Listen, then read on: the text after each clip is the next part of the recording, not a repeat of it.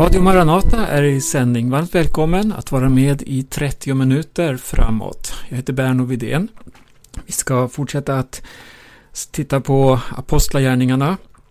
Detta inspirerande brev i Nya Testamentet som beskriver den första församlingen, den urkristna församlingen, dess verksamhet, dess gemenskap. Och eh, vi ska idag gå in i del 7 och det gör vi genom att börja läsa i det åttonde kapitlet. Men först ska vi lyssna till en sång. Varsågoda. Fyllt av lovsång är mitt hjärta fritt från synd och sorg och smärta. Alla loven är med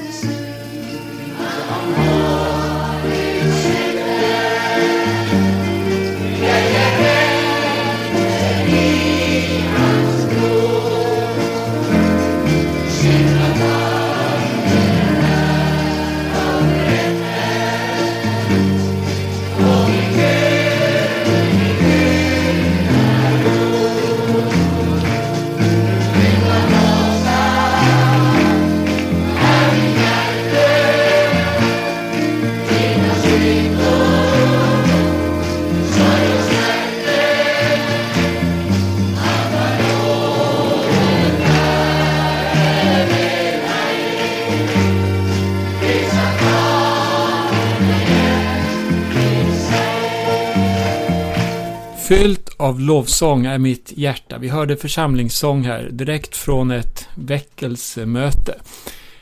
Nu går vi till Apostlagärningarna. Vi har tidigare läst och funderat lite kring hur den urkristna församlingen påbörjade sin verksamhet och hur gemenskapen mellan de troende växte. En daglig gemenskap, en helt ny gemenskap som var född genom den helige Ande, genom det Jesus Kristus hade gjort på Golgata. Han gav sitt liv, han var utsädet, alltså vetekornet som föll i jorden och dog. Och genom det så bär det mycket frukt ännu denna dag. Och så kommer det att fortsätta göra. Andens verk, Andens gärningar, de fortsätter framåt. Nu ska vi se, vi har läst om hur gemenskapen och församlingen växte fram, hur man kom tillsammans och hur man mötte motstånd på olika sätt. Man fängslades, förhördes, släpptes fria, tackade Gud och bad om mer frimodighet. Det var en, det var en väldig dynamik, det var en oerhört, eh, ett oerhört, vad ska vi säga, spänningsfält här under den första församlingens tid i Jerusalem. Sen i sjunde kapitlet så mötte vi Stefanus. Han blev en martyr på grund av sitt vittnesbörd om Jesus. Han eh, stenades och så går vi till åttonde kapitlet. Samma dag, alltså samma dag som Stefanus hade stenats, då utbröt en svår förföljelse mot församlingen i Jerusalem. Och alla utom apostlarna skingrades över Judeen och Samarien. De här händelserna det innebär en helt ny situation för församlingen i Jerusalem. Hittills har man varit väldigt verksam och verkat då inom Jerusalem med omnejd. Och här händer något som gör att man skingras åt alla håll. Eh, Saulus, står det i vers 3, han var ju fortfarande en svår förföljare av församlingen. Det står här att han försökte utplåna församlingen. Det är ett väldigt starkt ord.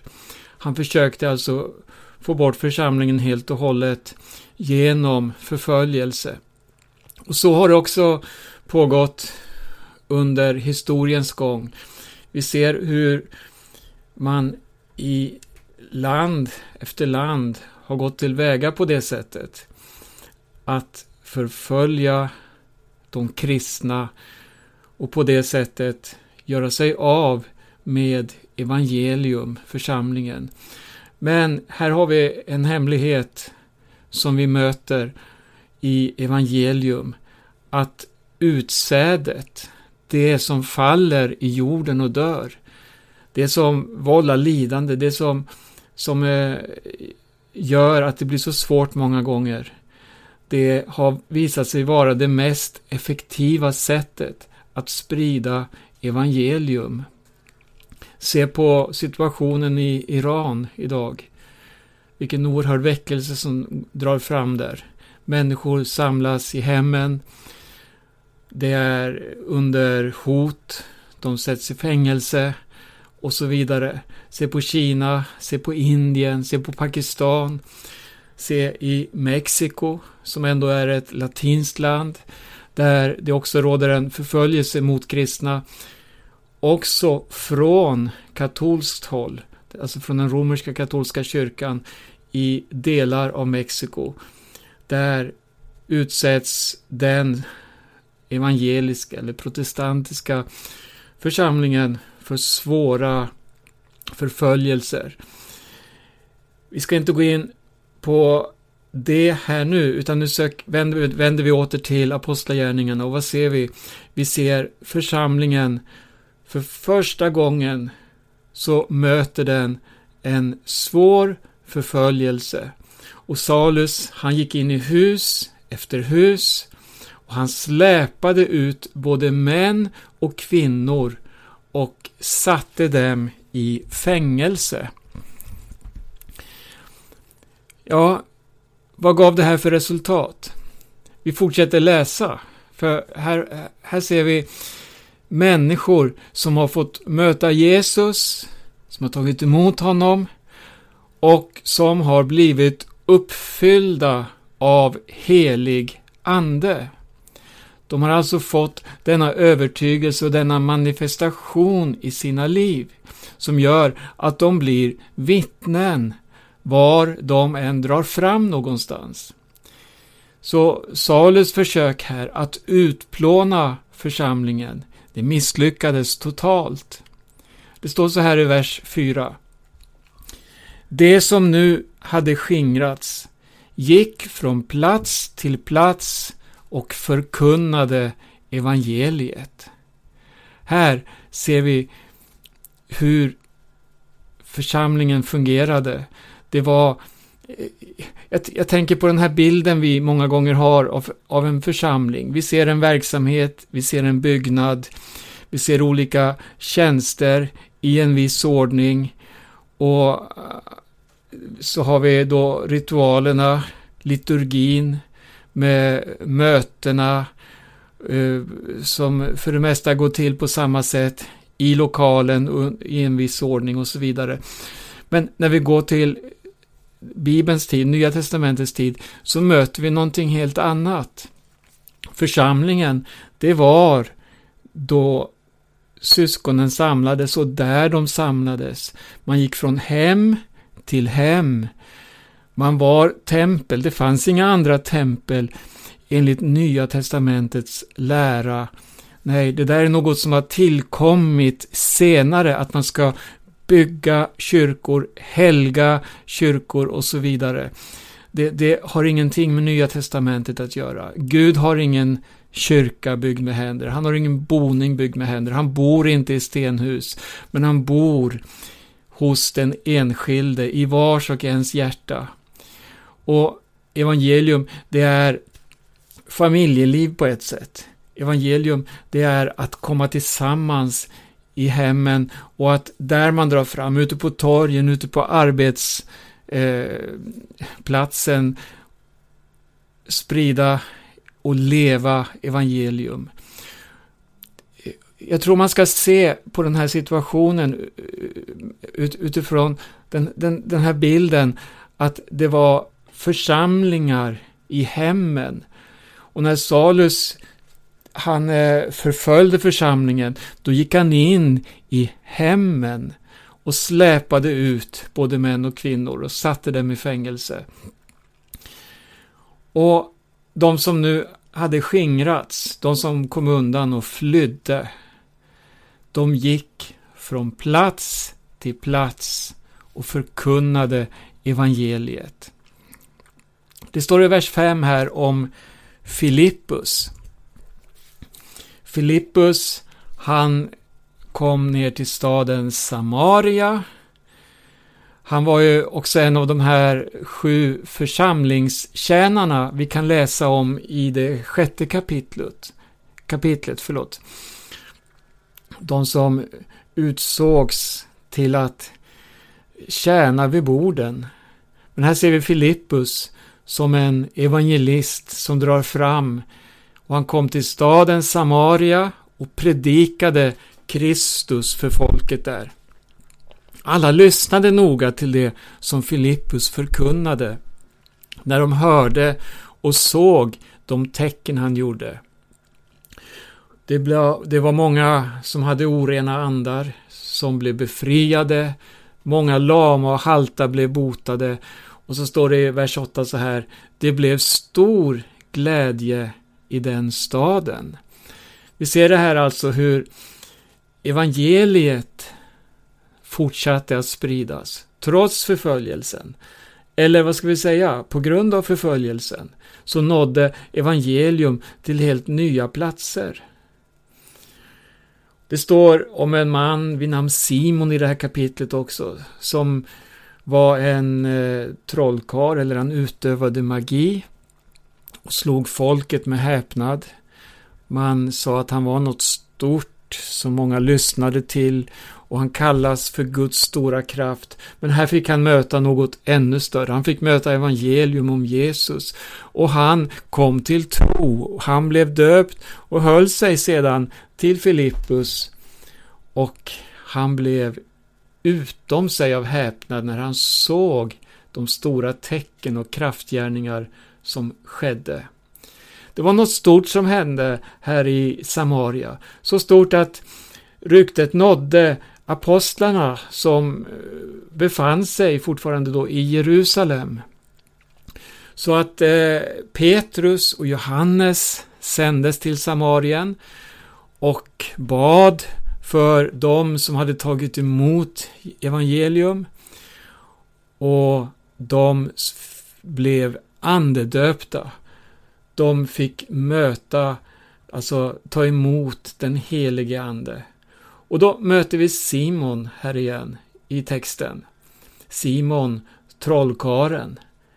Då han såg att eh, anden gavs genom apostlarnas handpåläggning så kom han till dem med pengar och sa Ge den kraften till mig också, så att den jag lägger händerna på får den helige ande.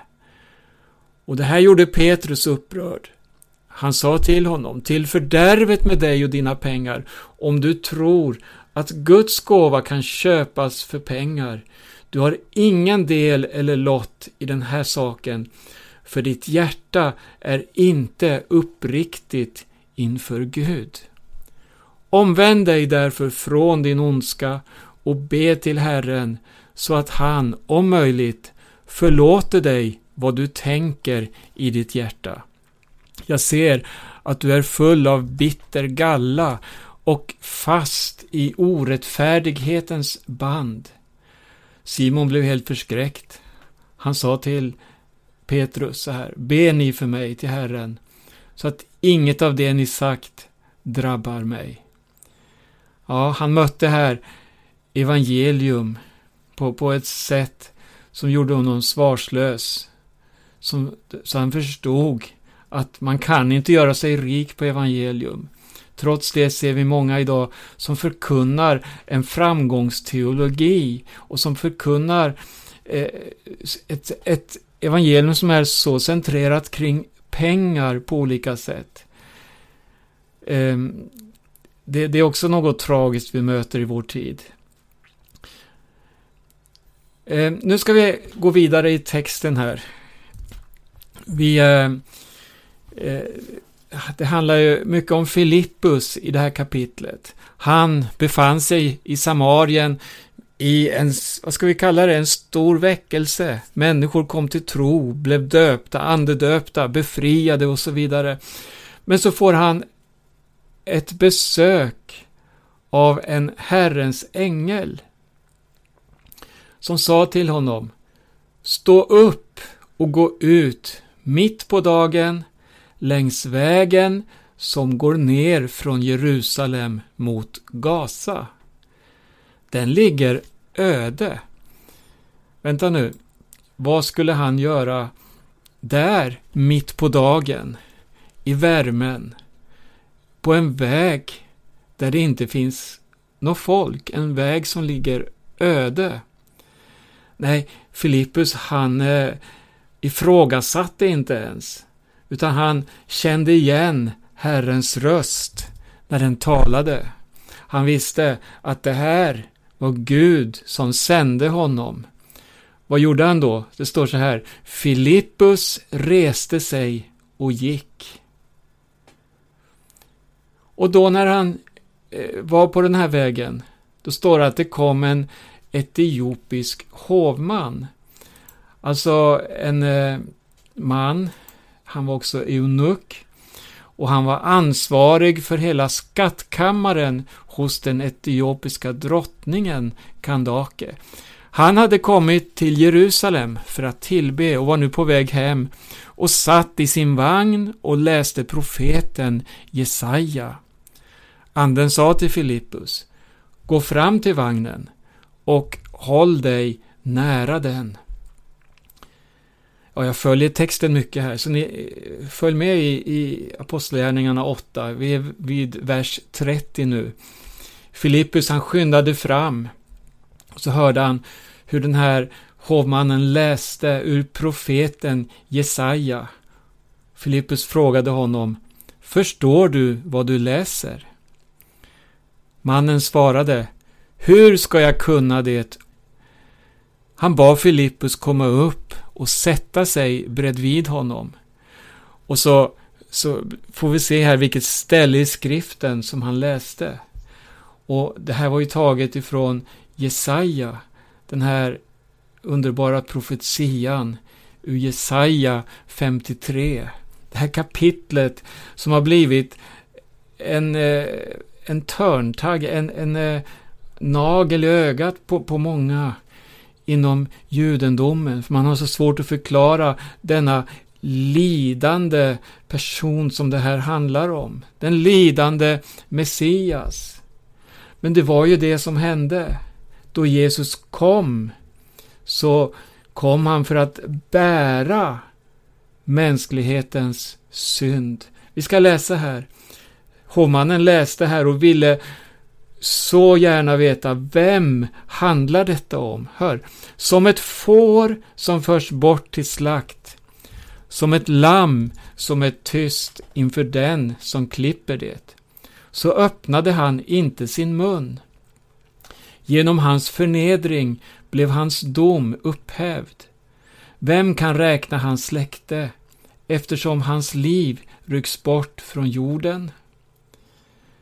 Hovmannen han sa till Filippus, jag vill fråga dig vem profeten talar om, om sig själv eller någon annan. Och då började Filippus tala och utifrån det här skriftstället förklara evangeliet om Jesus för honom. Vilket möte på den här tomma vägen. Vilken, vilken mötesplats. Tänk dig, att, att gå ut, veta Herren sänder mig ut, men man vet inte vart man ska komma. Och så helt plötsligt möter man en människa. Det är som att Gud har sänt den människan i, i ens väg. Det här är något eh, man har fått erfara flera gånger. Helt plötsligt kan man hamna i ett samtal med en person som på ett speciellt sätt är sökande. Helt plötsligt kan man möta en människa med stora behov eller med stor nöd. Tänk dig då att få vara förberedd, fylld av helig ande och få ha ordet levande inom sig och kunna förmedla det till människorna. Det handlar om Jesus. Du behöver Jesus. Han bar din synd. Han fördes bort som ett får till slakt. Filippus, han gav det här budskapet till hovmannen och hör nu vad som hände när hovmannen, han, han blev helt förkrossad. Det står när de nu färdades vägen fram kom de till ett vattendrag. Hovmannen sade, här finns vatten. Vad hindrar att jag blir döpt? Filippus sa till honom, om du tror av hela ditt hjärta kan det ske. Hovmannen svarade, jag tror att Jesus Kristus är Guds son. Han hade fått klart för sig vad denna profetia i Jesaja bok handlar om fåret som fördes bort att slaktas, lammet som är tyst inför den som klipper det. Det handlar om ingen mindre än Jesus som låter sig föras bort och offras på Golgata, som bär människans synd, som är vår ställföreträdare, som är den som bär all vår skuld, all vår, allt vårt elände. Hovmannen svarade, hör, han, han, han, han bad först, innan samtalet här, hur ska jag kunna veta det om ingen vägleder mig? Men så fick han veta genom det här korta samtalet att Jesus Kristus är Guds son. Och han bestämde sig, jag vill bli döpt. Han hade fått med till och med dopundervisningen i det här samtalet. Det var så viktigt att redan från början, från första stund, begrava sin gamla människa och överlämna sig helt och fullt till Jesus. Vi läser vers 38. Han befallde att vagnen skulle stanna. Både Filippus och hovmannen gick ner i vattnet och Filippus döpte honom. När de kom upp ur vattnet så ryckte Herrens ande bort Filippus och hovmannen såg honom inte mer. Han fortsatte sin resa full av glädje. Filippus, han kom till Ashdod och han vandrade omkring och förkunnade evangeliet i alla städerna tills han nådde Caesarea. Här har vi ett exempel på vad evangelium kan göra för en människa. Det finns flera exempel, vi, vi kommer att komma till det när vi fortsätter att studera apostlagärningarna om hur Gud talar till människor och söker upp människor på olika sätt som svar på bön, som svar på den, en djup längtan, den längtan som finns i många människors liv. Bli en bedjare om du inte är det. Bed för människors frälsning. Bönen har en oerhörd makt. Be om att bli fylld av den heliga Ande. Be om att få äga denna kraft, att få kunna se människors behov och vad människor behöver möta. Det är evangelium, det är Jesus Kristus. Vi ska stanna här för den här gången, men de här studierna ur Apostlagärningarna fortsätter. Det blir som en berättelse om vad Gud gjorde då och som vi också ser att han gör idag, den korta tid som är kvar innan han kommer tillbaka. Eh, det här är ett program från Radio Maranata. Jag heter Berno Vidén. Vi sänder varje morgon klockan 8. Vi sänder också måndagar och onsdagar klockan 18. Du kan eh, hitta information om församlingen på hemsidan www.maranata.se Vi har också en tidning som heter Midnattsropet. Den sänder vi kostnadsfritt till alla som önskar få den. Eh, adressen till tidningen är midnattsropet.se Med det säger vi tack för oss för den här gången. Jag heter Berno Widén och önskar er allesammans Guds rika välsignelse och på återhörande.